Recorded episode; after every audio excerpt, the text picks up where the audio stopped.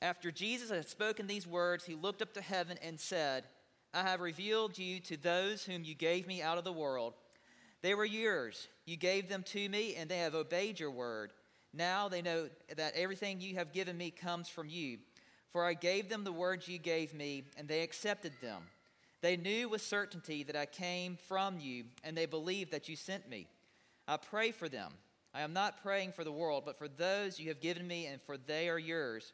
All I have is yours, and all you have is mine, and glory has come to me through them. I will remain in the world no longer, but they are still in the world, and I am coming to you. Holy Father, protect them by the power of your name, the name you gave me, so that they may be the one as we are one. While I was with them, I protected them and kept them safe by that name you gave me. None has been lost except the one doomed to destruction, so that Scripture would be fulfilled. I am coming to you now, but I say these things while I am still in the world, so that they may have the full measure of my joy within them. I have given them your word, and the world, and the world has hated them, for they are not of the world, any more than I am of the world. My prayer is not that you take them out of the world, but you protect them from the evil one. They are not of the world, even as I am not of it. Sanctify them by the truth. Your word is truth.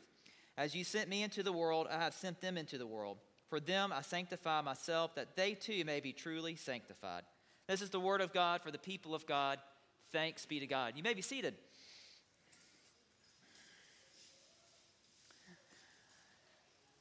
I am uh, one of the one of the books that I've read over the past decade or so that really made an impact on my life was this little book right here, and it's called The Last Lecture.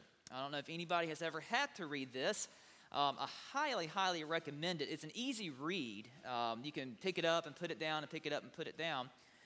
But a little bit about the book. Um, it is based off of a professor from Carnegie Mellon, Randy Pausch, who was diagnosed with terminal uh, pancreatic cancer.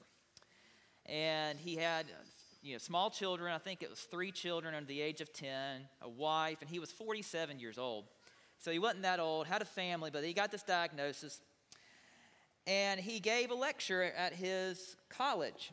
And the college, Carnegie Mellon, has a tradition of when a professor retires, they will invite that professor to give what would be a last lecture, like if this was your last lecture of your life, to the student body, and it could be on an array of topics. Well, Randy, actually, Randy Pausch actually was invited to give the last lecture, but it really was his last lecture. So he was in that unique situation where he knew he didn't have that much longer to live when he was invited to give it. And so he gave it, you can go on uh, YouTube and watch it. You can probably, there's DVDs about the last lectures. Very touching. Um, he got some 15 minutes of fame from it. He ended up, I think, going on Oprah and some news stations about it. And then there's this book that came out. And there's actually, a, it can actually be an activity. I think there's like a, uh, a study book that has like questions that can go along with it. And if you need it to do like some leadership training or whatever, it's not necessarily Christian based, but it's just a really good book. But what it has in there is, is this man's life lessons that he has learned, you know, uh, and he's a very interesting guy and had high, high hopes and aspirations as a child.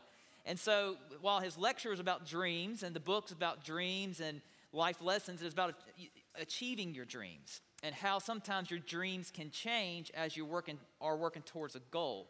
It can divert and become something else. Uh, one of the things that he talked about in here, one of the lessons that he had was uh, when he was at summer camp in the late 60s. There was a big event happening in the world, and it was the moon landing. And it was going to be on TV. And so he was hoping that the camp he was at was going to be uh, allowing them to watch it, stay up late and watch it on the TV. But no, the camp that he was at as a child made them all go to bed at the normal time, and they couldn't watch the moon landing. And, but he remembered that, and he put in here one little life lesson as parents that, you know what, sometimes, yes, bedtime's important and getting your kids to bed on time, but sometimes in life, it is called for them to, you know what, miss bedtime and stay up for whatever reason. Sometimes it's okay to stay up a little late for the right reason. Another story, life lesson story that I thought was impactful, especially for Mother's Day. Apparently, Randy Pausch's formal name or full name is, is Randolph, and he hated Randolph. But But his mother named him Randolph because she wanted him to sound smart and prestigious as a child. But as he was growing up, and especially in college, he hated it. And so he would refuse to return any letters or write back to his mom in college if she addressed him as Randolph. Would, he would write, Return to sender, Randolph does not live here. Okay? Eventually, she would write him and put R. Dot, Pausch, and then he would write back. But then later in life, she still called him Randolph. And then one of the life lessons he learned as she was getting old and was going to pass away, he said, You know what? Sometimes in life, you got, uh, you got to know when to surrender not everything's worth a fight, you know, and he should have let his mom, not giving him so much grief for calling him Randolph. But the whole purpose of the book, like I said, was about achieving your dreams and life lessons. If you need to read it, it's, it's, it's a quick read. Like I said, it's the last lecture, as he really knew he was about to pass away. And he did. He did pass away shortly after all of this. But um, one thing that was in there, or what, what he called the head fake in his last lecture, he said, You know, I'm giving this to the student body, I'm writing this book for the public about life lessons, achieving dreams, but you know, this is not for anybody else but for my kids.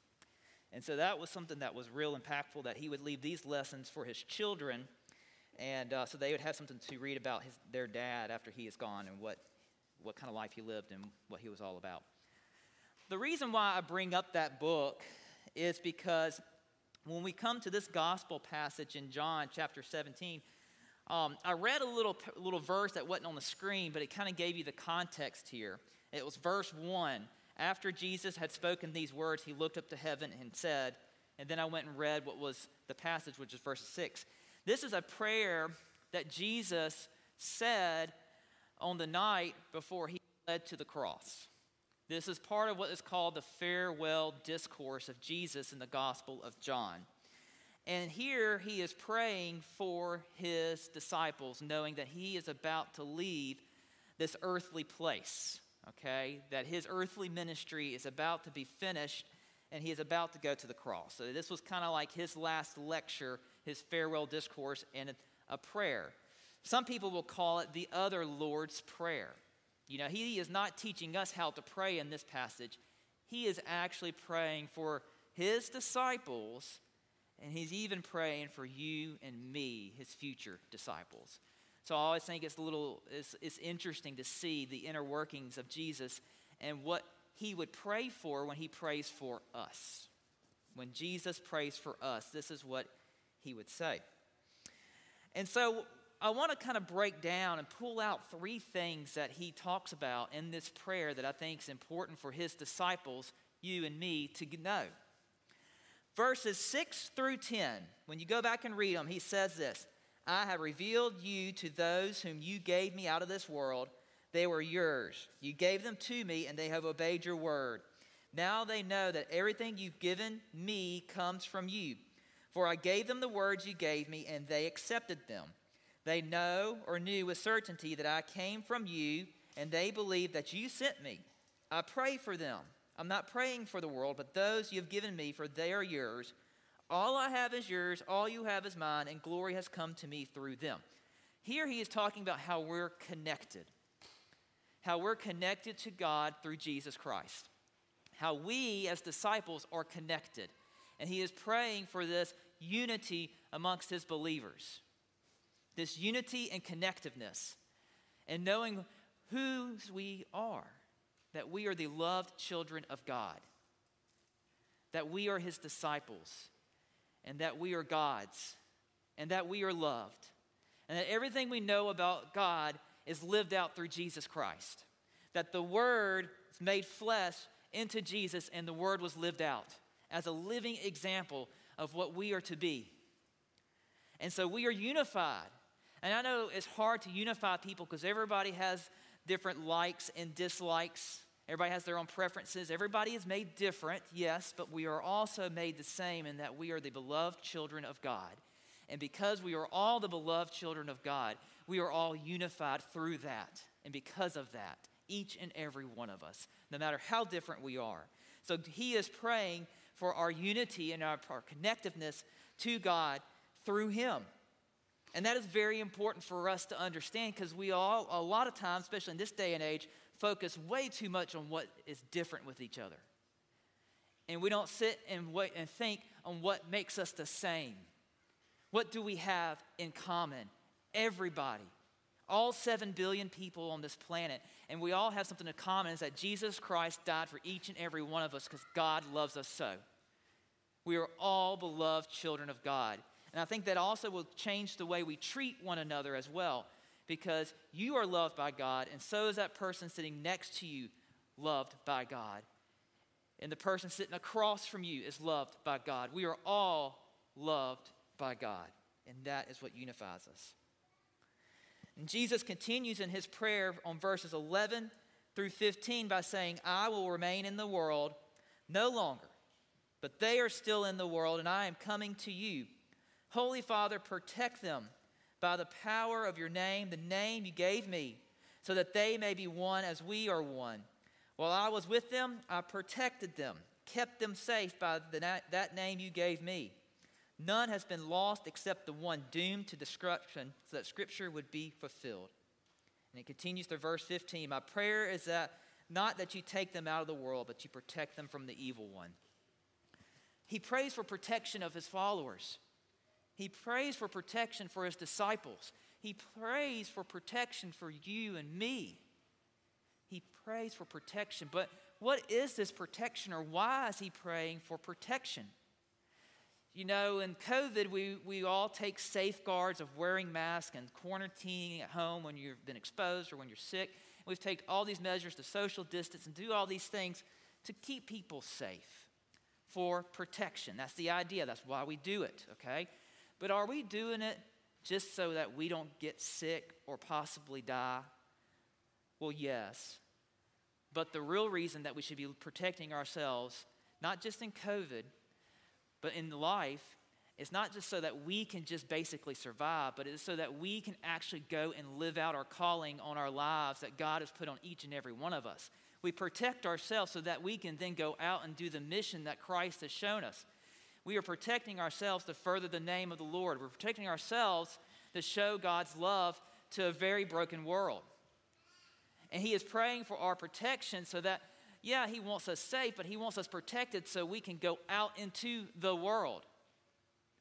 That is what He's praying for protection for, so that we can go out and continue to do the mission. Jesus, He was not safe, right? He went out into a dangerous world that eventually led to the cross. If we truly go out and live out the way Jesus has called us to live out, we're going to be putting ourselves in danger's way. The evil one, they do not want you to succeed. And so, yes, he's praying for our protection. Yes, safety is good, but he also wants the mission to continue. He wants the message to continue to go out into the world. And so we are called to do that. We are called while still being protected or praying for protection to go out into the world.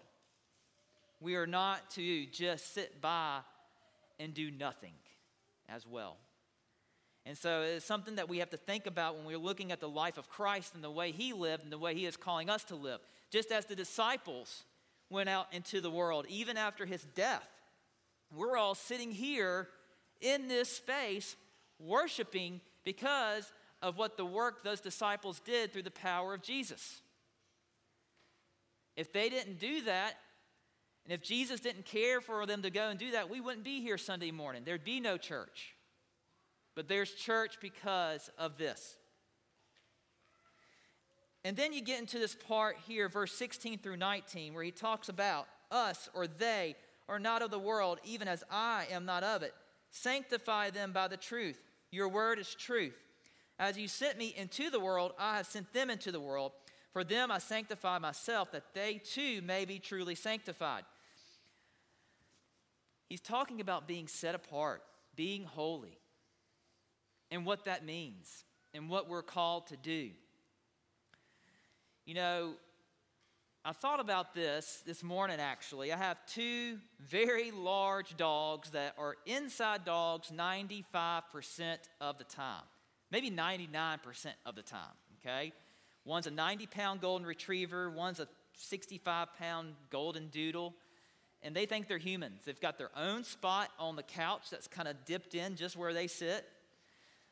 The golden doodle sleeps with my daughter at night, and my 90 pound dog thinks he can hop in the bed with my wife and I. And I'm like, no, you're bigger than any of our children are still to this point, so no. And so he sleeps on the floor against his will. He doesn't like it. But I know that they're also very different personalities. And they, you know, since they're, since they're big dogs, they have to go outside every so often to take care of what big dogs have got to take care of, and also to run around a little bit. And I've got a nice deck that overlooks the backyard. So I'll say, let's go for a run. Let's go. And usually that's our routine in the morning. Let's get up and go for a run. We do it in the afternoon. We do it at, at nighttime. And they'll go out in the yard, and I'll stand at the deck and watch them do their thing. And then they're ready to come back in. Well, one's usually ready to come back in. The golden doodle. She does not like to be out there any longer than she has to be. She's ready to come right on in in that door. My golden retriever, it's another story. He's stubborn, very stubborn even if it's pouring down raining and the trees are blowing and the limbs are falling, all he'll go stand out in the rain. And I'm like, you can't stay out here. You've got to come in. So he'll make me go out in the yard. Usually I don't have shoes on. I should know to put shoes on before I let him go out. Walk through the mud and all this stuff and go out there and get him. And I have to bring him in. His head's sinking. He knows he's in trouble because he made me get out there and go chase him and bring him in. You know, I think sometimes as disciples, we don't want to go out into the world. We know, we're, we know that we're God's special people, but we don't want to go out into the world and share that or share God's love. We'd rather go to church and just call people to come to us and expect them to be like my golden doodle and just run right up to me and be real excited to come. And yeah, we'll get some people to come to church that way and know Christ by just staying right here in these four walls and just say, hey, come to church. Just come to church. It's great. But sometimes we'll have to go out there and get that stubborn golden retriever. Sometimes we'll have to leave the church to take the message out into the world because they're not going to hear it just by you simply staying here and say, hey, come to church, come to church. We've got to go out and show them that we care enough to share God's love, to show them what it looks like, to be that ambassador of Christ and go out. And when we do that, know that we are set apart. Set apart does not mean you just come right over here and you think you're better than everybody and you don't do anything else but just be right here and be God's special people. That's not what that exactly means. Set apart means that you identify yourself to the one who made you, God. That Jesus Christ is the one that influences your life and not the world. The world doesn't identify you, doesn't make you who you are. You don't listen to the world for guidance. No, being set apart and made holy is through what Jesus Christ did on the cross and by following Him and knowing that you are God's. But then we go out into the world as set apart people, as holy people. And sometimes holy people think they're better than everyone else. No, that's not the case. Jesus was very holy, but yet he surrendered himself to the cross and died a very harsh punishment of this world. If he was better than that, he wouldn't have done it. And so, what that shows us that we are to go out into the world as set apart and holy people to bring people closer to God and to connect one another. And so, this prayer right here, it kind of, once you break it down, you see what Jesus is praying for when he prays for us. He is praying for us to be unified, to understand that we are all beloved children of God, and that he prays for our protection, not just so we can just continue to live life, but so then we can go out into the world as set apart people as people that we know that we are identified by God and our identity is found in God. That's what this prayer is all about. That's what Jesus is doing. And it's a really awesome opportunity for us to have this here in Scripture. This is why I think this is something we need to highlight in our Bibles. Put a tag on it so you go back and read it every so often so you know what the prayer of Christ is for you. How does he pray for you? Right here. It shows us when he prays for his disciples there before he goes to the cross, he also is praying for you and for me. So on this Mother's Day Sunday, when we leave this space, may we know that we worship a God that cares so much for us. Cares so much for that he sent Jesus down to this earth for us. And as we go out from this space today, know that we are to be a unified group, knowing that we are all loved by God, who wants our protection, wants us to be set apart in going out into the world. Let us pray.